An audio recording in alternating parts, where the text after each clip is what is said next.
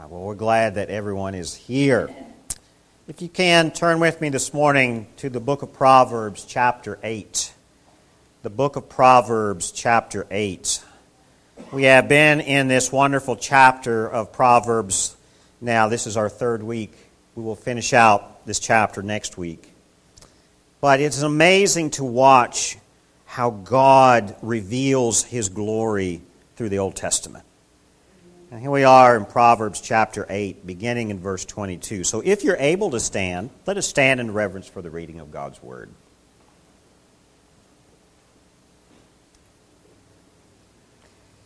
The Lord possessed me at the beginning of his work, the first of his acts of old.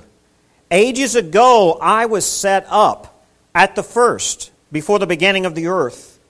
When there were no depths, I was brought forth when there were no springs abounding with water, before the mountains had been shaped, before the hills I was brought forth, before he had made the earth with its fields, or the first of the dust of the world. When he established the heavens, I was there. When he drew a circle in the face of the deep, when he made firm the skies above, when he established the fountains of the deep, when he assigned to the sea its limit so that the waters might not transgress his command. When he marked out the foundations of the earth, then it was beside him like a master workman, and I was daily his delight, rejoicing before him always, rejoicing in his inhabited world, and delighting in the children of man. Let's pray. Dear God Almighty, we do think and praise you above all things. You have given us wisdom. And the book of Proverbs points to this. This thing called wisdom is a gift from you for us to wander and to just explore the world around us, to, to just gaze in amazement at your creation, but also at you. Father, you have sent your Son, Jesus Christ. You have established him before all things were ever created. He was, he is Christ, who is the Father, and the Father is the Son. Likewise, wisdom is the Son, and the Son is wisdom. All of this, Father, you see, you show us in your word, is, is something that that just is. It, it, it, was established long before that which established was established. It was an amazing mystery, God, that this thing called wisdom is something that was there before time. So, God, I pray that you would open our minds this morning, that you would show us what we need to see in your word, that you would reveal to each and every one of us what it is that we worship. Reveal to us who we stand in glory before. Teach us this morning, God. Speak boldly, we pray. In Jesus' name, amen. Amen. Have a seat. Thus far in the book of Proverbs, we have clearly seen a connection between Christ as wisdom and wisdom as Christ. Now we come to a section of this chapter that points to wisdom as this thing that that the Lord established in the beginning of his work. So now we have some questions. Don't know about you, but how many, how many people just look around at the created world and just you're just stand in wonder? Know, in, in this hectic, busy culture and time that we live in, we often overlook and miss the beauty of God's created order. I've, i was told years ago uh, when I was in a very busy season, which seems to be almost my constant state anymore, um, that I needed to slow down and smell the roses. I've had people tell me that from time to time.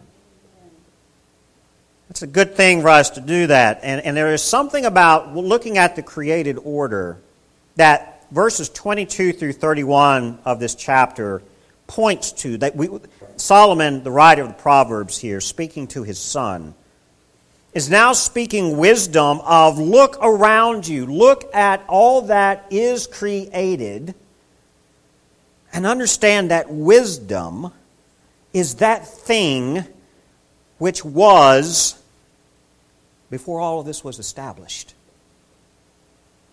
Hmm. There is this idea that all things that are have been caused.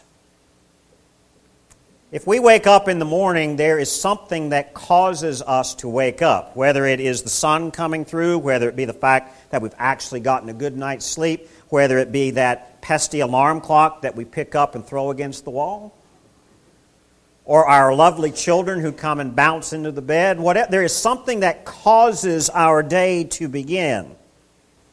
Even as we begin our worship service this morning, there is a cause for us to begin. As you were born, there was a cause of your existence. Just as we do anything in this world, there is this concept of cause. It's a deep thought, really. And as we look at this section of Proverbs, we see, beginning in verse 22, the Lord possessed me at the beginning of his work, the first of his acts of old. We know that in this chapter, it, Solomon has personified this thing called wisdom. Wisdom is speaking to us just as if you or I were speaking to one another. So, this is a literary way of teaching. Wisdom is now personified, speaking. And through this, we can, we can make some parallels here. Up till this verse, we have actually made some parallels to where that when wisdom speaks, we could also argue that Christ himself is speaking. Because we have established pretty clearly in the scriptures in Matthew and in Luke and Colossians and 1 Corinthians that Jesus is the wisdom of God. So you could have an argument here in Proverbs chapter 8 that Christ himself is really speaking. But then we get to verse 22. And when we read this, now we raise some questions. The Lord possessed me at the beginning of his work, the first of his acts of old. Now, the King James Version here actually translates this that the Lord possessed me before all was created, before his works of old. We got a question here now. Is, is Jesus now still being spoken of? Because it almost appears here in verses 22 and 23, especially look at verse 23. Ages ago I was set up at the first, before the beginning of the world, as if Jesus himself had to have a cause, which we know theologically is incorrect. Jesus did not have an original cause. Jesus was not born. I mean, he was born, but he was not created. Jesus has no beginning, really because Christ and the Father are one. And we're going to see some more of this that Christ was there at the beginning of all creation. So, if Christ was there at the beginning of all creation, he was a participant in the creation of the world, then Jesus must have been long before what we know as reality started. So, therefore, Christ could not have been created. So now we've got a dilemma. So let's take a look at this a little bit deeper. Are y'all ready for a, a little bit of a headache this morning from the sermon? In the 20th century, we have uh, what has been called Einstein's theory of relativity. How many people studied that in school? You may have heard of it, but how many of y'all have ever actually studied it? Einstein's theory of relativity. Here's the amazing thing about uh, his, his theory of relativity. Most great scientific works or great a groundbreaking ideas of human history have always become in like large tomes of writing, volumes upon volumes to think through whatever the idea is. Einstein's theory of relativity was three pages. Simple. But Einstein's theory of relativity earned him great esteem and changed radically the way we understood the reality that we live in, particularly how time and matter interrelate. The theory of relativity basically says this that time is relative. And so we take this theory, and it, it has been explored in recent science fiction movies, and, and NASA even acknowledges this that if we were to ever successfully send astronauts, human beings, out into the cosmos, if they are out in the space for many years and then return home, the years that they spend in space will not equate to the years that we have spent on Earth. In other words, someone could be in space for 10 years, 20 years, come back, and hundreds of years have transpired on Earth. We have not actually physically done this, but every, the, every philosophical, every scientific model is measuring this out as true. We're going to test this, I think, in the coming generation to see if it is. Einstein's theory of relativity establishes that time and matter are, coexist, are coextensive. Coextensive, which means that time and matter both extend out, and without matter, there is no time, and without time, there is no matter. Now, that is your science lesson for today. How does this tie to theology? How does this tie to Scripture? Because, I, I, mean, clearly, the biblical authors didn't know anything about Einstein's theory of relativity, knew absolutely nothing about Einstein's way of thinking, but biblical authors knew truth. And Solomon, the writer of the book of Proverbs, in, in expressing his wisdom here, is just another example of how God's truth transcends all matter in all time. Biblical authors understood what was happening. And when we look at this issue, we, we see Jesus as that which was before time. God Himself transcends time. You and I understand past, present, future. Beginning, middle, and end. We do not understand reality apart from some cause which starts it all and some end which stops it. It's beyond our ability as human beings to fathom. Yet somehow Christ is this. Jesus was not only before all of, crea- all of creation. When we think about creation, we also have to remember we're talking about matter. What is matter? I mean, this, this pulpit here has material form. We all, as human beings, are sitting here in bodily, material existence. Jesus was not only before matter, he was also before time. Let's look at this in Scripture. Turn over to the book of Jude. It's that small epistle right before the book of Revelation. There's only one chapter, the book of Jude, and we're going to look at verses 24 and 25, a wonderful doxology for the church. Now, to him who is able to keep you from stumbling and to present you blameless before the presence of his glory with great joy, to the only God, our Savior, through Jesus Christ our Lord, be glory, majesty, dominion, and authority before all time and now and forever. Christ's glory and God's majesty and dominion and authority are before all time and are now and forever. Wow. Let's look at 2 Timothy chapter 1. Just flip over a few more pages to 2 Timothy chapter 1. Thessi, Thessi, Tim, Tim, Titus is the way that we remember that in Bible drill. 2 Timothy chapter 1 beginning in verse 8. Therefore, do not be ashamed of the testimony about our Lord, nor of me, his prisoner, but share in suffering for the gospel by the power of God, who saved us and called us to a holy calling, not because of our works, but because of his own purpose and grace, which he gave us in Christ Jesus before the ages began and to which now has been manifested through the appearing of our Savior Christ Jesus, who abolished death and brought life and immortality to light through the gospel. Notice here in verse 9 that it is God's glory and His power and His purposes of grace which were established and given to us in Christ Jesus before time began. Wow. So, that right there shows us that the salvation in Jesus Christ clearly in Scripture was not plan B. Was not, oops, God made a mistake.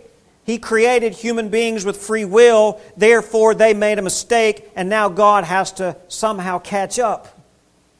God, in His wisdom and in His majesty and in His glory, established salvation in Jesus Christ and grace before time. Wow.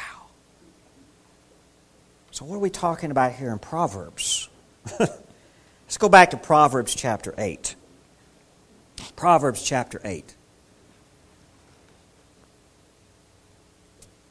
In verse 22,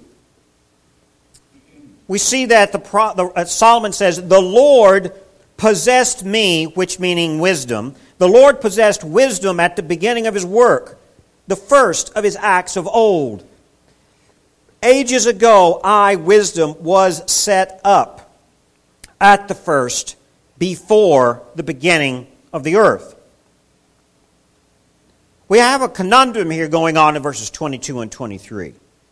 If wisdom is this thing, which I agree is, wisdom is not just some fantasy. I think wisdom is a thing similar to what we know of physical material things, but it's not material.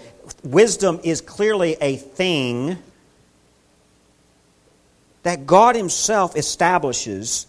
In verse 23, ages ago, I, wisdom, was set up at the first. Before the world could ever become, wisdom was. That's a deep, deep idea. Why is Solomon saying this? Number one, because it's true. And number two, because this somehow points to God's majesty and His glory, and somehow points to, it, to all of wisdom and all of the created world and all of salvation somehow being fulfilled and complete in Christ. Somehow. What this is pointing to.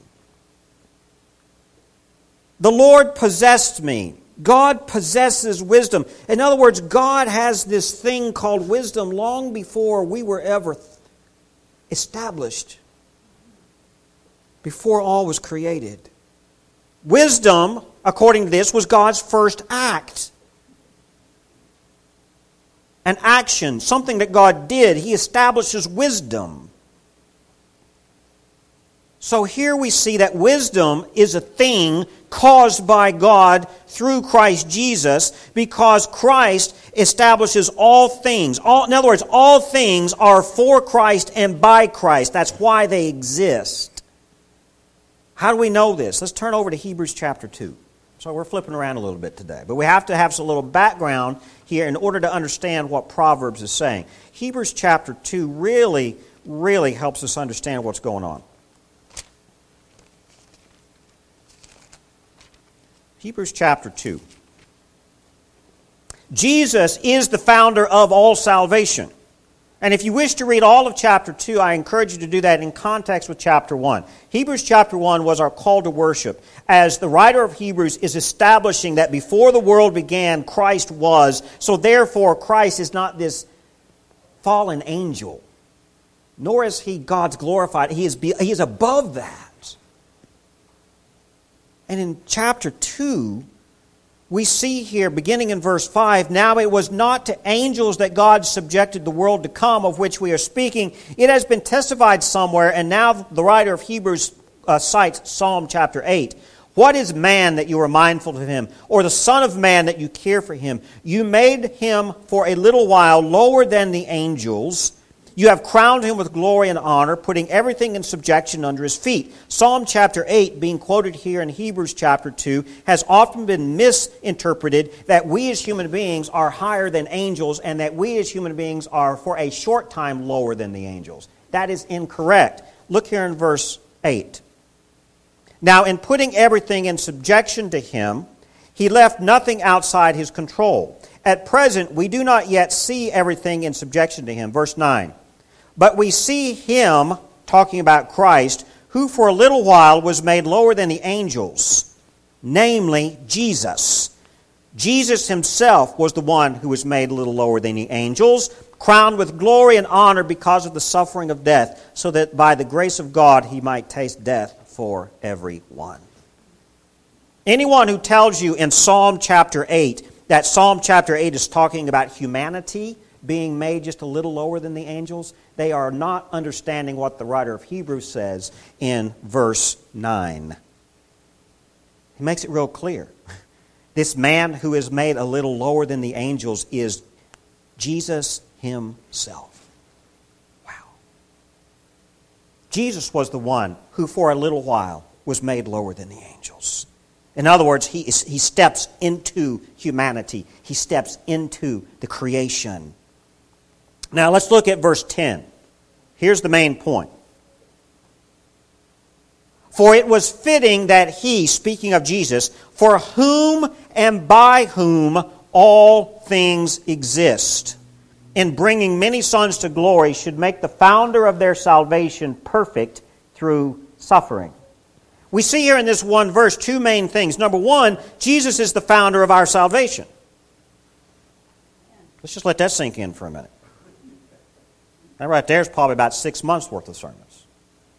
Jesus is the founder of our salvation. And if Jesus was before there was time, and if Jesus for a little while was made lower than the angels, that was the reason to found our salvation. But look here in verse 10 as well. For it was fitting that he, for whom and by whom all things exist. Do you realize that this reality that we know, this world by which we live, exists two ways for Christ and by Christ. Well, let that sink in for a minute. All matter, all time, that Einsteinian ways of thinking, that's a deep word, wants to somehow explain, was established and exists for Christ and by Christ. Period. Chapter 1 of Hebrews reminds us that Jesus was there at the beginning when all things were created. And they were created for Christ and by Christ. So when we go back to Proverbs chapter 8, now we've got a little bit of a different understanding of what Proverbs chapter 8, verses 22 and 23 are pointing to. The Lord possessed me, meaning wisdom, at the beginning of his work, the first of his acts of old. Wisdom here, then, is not necessarily Christ himself, but clearly something that culminates in Christ. How do we see this? Proverbs clearly establishes the relationship between wisdom and that final and definitive revelation of Christ Himself. I think we've established that already. And we can see that in other verses. We looked at Matthew chapter 12, Luke chapter 2, Colossians chapter 2, 1 Corinthians chapter 1. All of those passages make it real clear that Jesus is the wisdom of God. But here in Proverbs chapter 8, if you take that line of reasoning, which I think is correct, and try to now look at verse 22 and say, well, but God now created wisdom, so therefore he created Christ. That right there goes totally against the rest of Scripture. So we have to understand what's going on here. You see, if this is what happens, then wisdom is personified in Proverbs, and some could say this is Christ himself personified. Yet wisdom does not necessarily represent Christ here in verse 22, because wisdom is pictured as something as created. This is what we call a typology. Here's a little bit of theology for you. I'm sorry about that this morning, but we have to go there in order to try to figure out what God is teaching us here. A typology is really it's a theological way of, of understanding things. It's the idea that things are prefigured or symbolized by other things in the Old Testament. So we see Christ personified in things all throughout the Old Testament. We call them Christophanies all the time. But in this situation, in Proverbs chapter 8, verses 22 and 23, wisdom is this thing that is established and set up by God in, as his very first act, but it does not mean that wisdom is Christ created. This, see, a typology can also involve what we call an escalation, something that begins as one thing and grows and culminates in something else. And that, I think, is what's happening here. Wisdom is clearly established at the beginning of all things. And this, throughout human history and throughout Scripture and throughout all time, grows and points to something greater, and that is Christ, who is the final definition of wisdom. See what we mean here? Just like all of the earthly riches in Proverbs, whenever we see imagery in Proverbs about prosperity and wealth and kings and princes, all of this are things which point to the spiritual riches of Christ.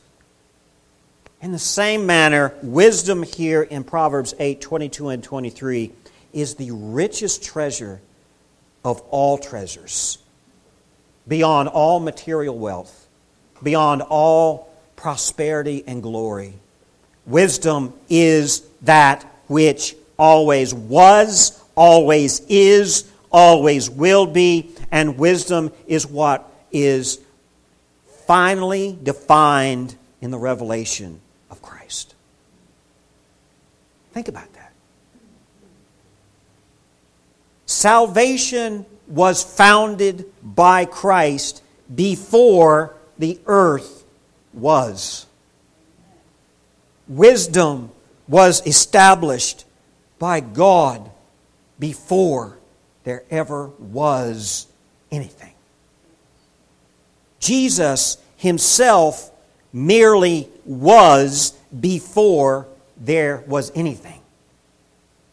Christ culminates all wisdom. Now, let's look here at the rest of this passage. Look at verses 23 and 24. Ages ago I was set up at the first before the beginning of the earth. When there were no depths, I brought you forth. When there were no springs abounding with water. We see in Hebrews chapters 1, actually, chapter, let's, let's go back to Hebrews chapter 1. When there were no depths, I was brought forth. When there were no springs abounding with water. Before the mountains had been shaped, before the hills I was brought forth, before he had made the earth with its fields, or the first of the dust of the world. When he established the heavens, I was there. When he drew a circle on the face of the deep. When he made firm the skies above. When he established the fountains of the deep. Proverbs is speaking about what the writer of Hebrews echoes in chapter 1. Hebrews chapter 1, beginning in verse 1. Long ago, at many times and in many ways, God spoke to our fathers by the prophets. But in these last days, He spoke to us by His Son, whom He appointed the heir of all things, through whom He also created the world. Jesus is that final revelation of what the prophets were speaking about. Jesus is the final conclusion to everything that even Solomon in the book of Proverbs was pointing to. Look here in Hebrews chapter 1, verse 10. And you, Lord, laid the foundation of the earth in the beginning, and the heavens are the work of your hands. They will perish, but you will remain. They will all wear out like a garment. Like a robe, you will roll them up. Like a garment, they will be changed. But you are the same, and your years will have no end. Look at verses 30 and 31.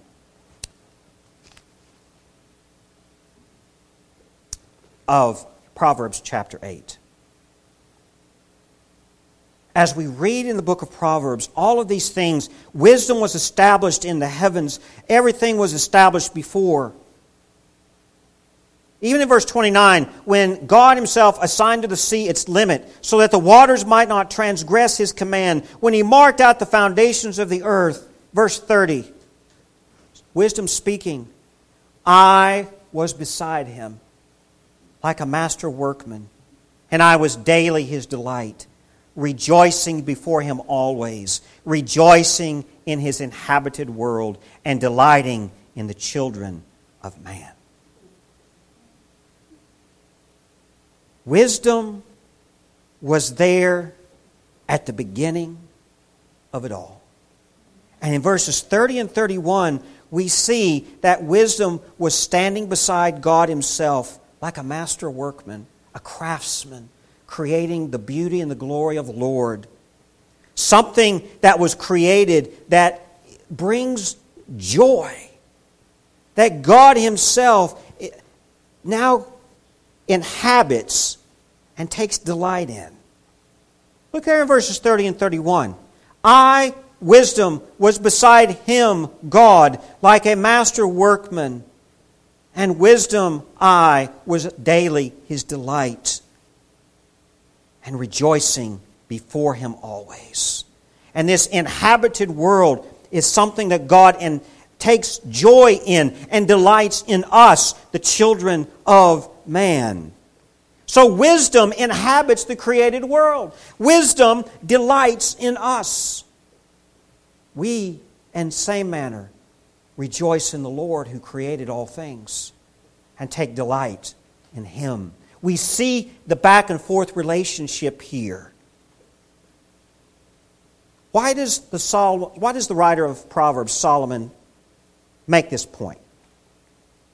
Because throughout most of, of, of, chapters 4, 5, 6, and 7, leading up to chapter 8, he is contrasting those things that are foreign to God's wisdom and foreign to God's glory.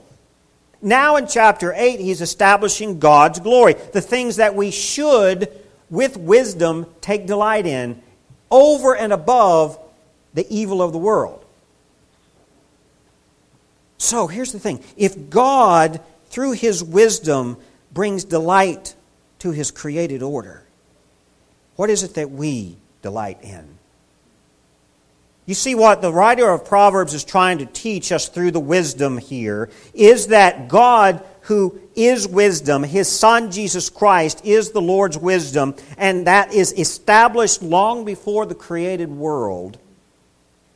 Why is it that we take joy and delight in earthly wisdom over godly wisdom. Ponder that for a second. How many of us have, after the fact, thought, what was I thinking? Everybody done that? Whenever we are discerning how to live, discerning how to make it through the week, through the month, through the year, how to raise our families, how to interact with each other, how to live in this fallen world. That is what wisdom is for. Wisdom is there to teach us and to guide us and direct us in godly thinking. But we often substitute the perfection of God's glorified wisdom for earthly, fallen, evil things. Things that at best imitate God, but do so in a way to steer us away from that which is righteous. So the writer of Proverbs here, Solomon, I think is right here saying, Son, Christian, this is fatherly wisdom. Son, wisdom was there before all this began. So why do you choose the world over what always was? We'll let that sink in for a minute if the salvation offered through Jesus Christ was founded before time, why is it that we wish to substitute that for our own making, our own salvation, our own desires, our own ways? You see, wisdom inhabits the creation, and wisdom delights in us, the children of man. Do we delight in wisdom? This wisdom that existed before, here's the idea it's called a priori. It's the idea of that which comes prior. It is a deep thought. We substitute that which is before with that which comes after. You want secondhand wisdom? That which only comes after when that which was before already established it?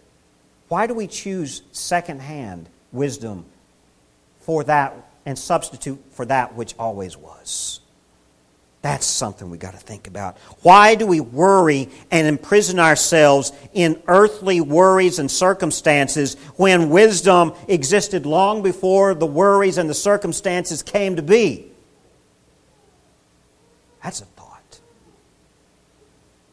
Christ Himself, our salvation, is the wisdom that we embrace. And all of this world that we live in, in Proverbs chapter 8, speaking about the depths of the seas and the height of the mountains and the first dust of the world and the earth. God established the heavens he established the fountains. He established the waters. He established the mountains. He established us. He established all that there is. God established time. He established time and He established matter.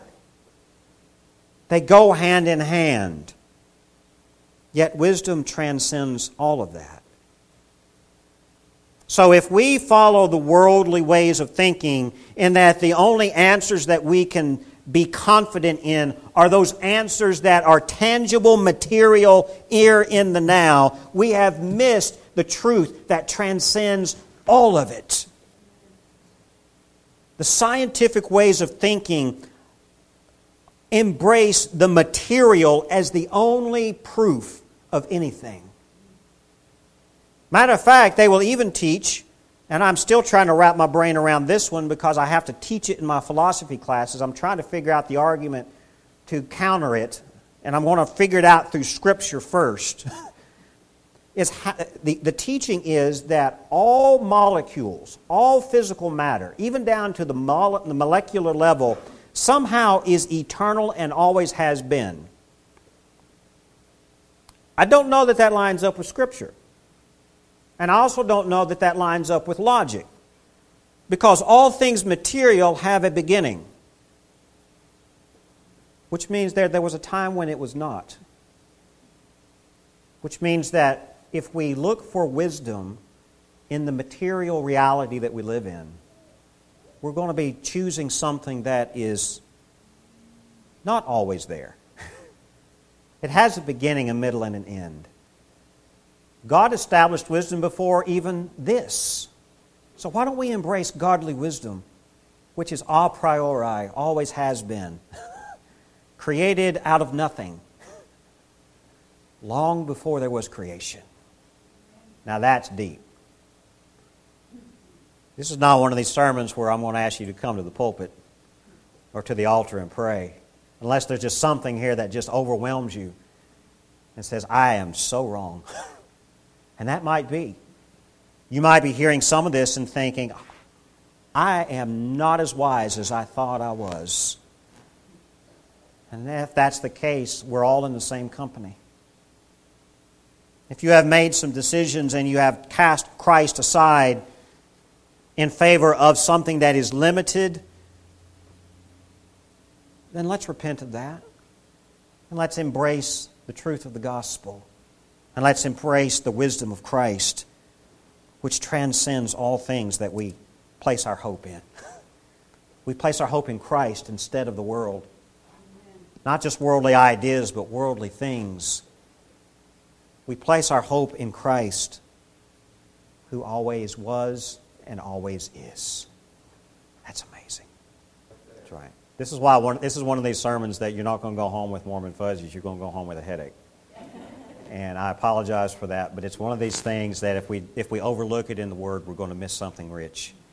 And what I want us to end with, and come on up, Caleb. The one thing I want to encourage you with and send you forth with is this.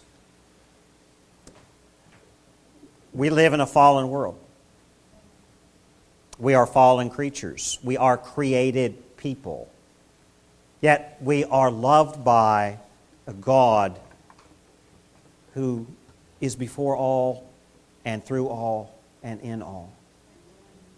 His Son, Jesus Christ, was, is, and always will be.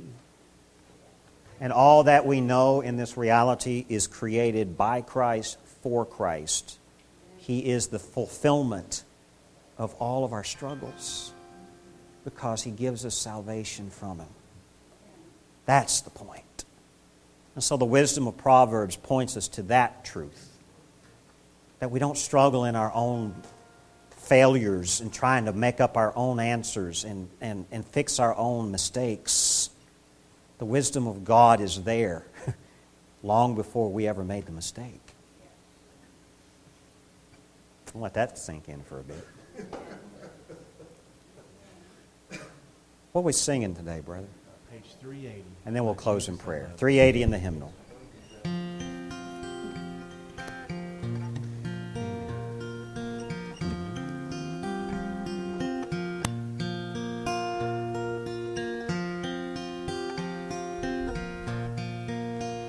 Hymn number 380. Let's sing it, church.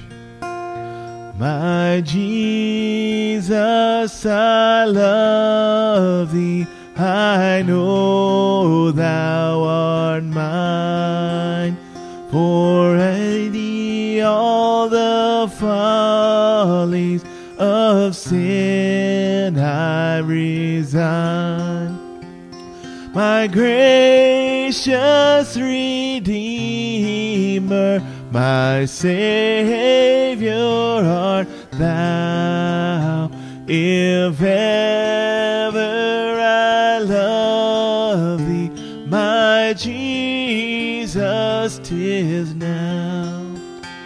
Let's sing verse 2. I love thee because thou hast first loved me and purchased my pardon on Calvary's tree. I love thorns on thy brow. If ever I love thee, my Jesus, tis now.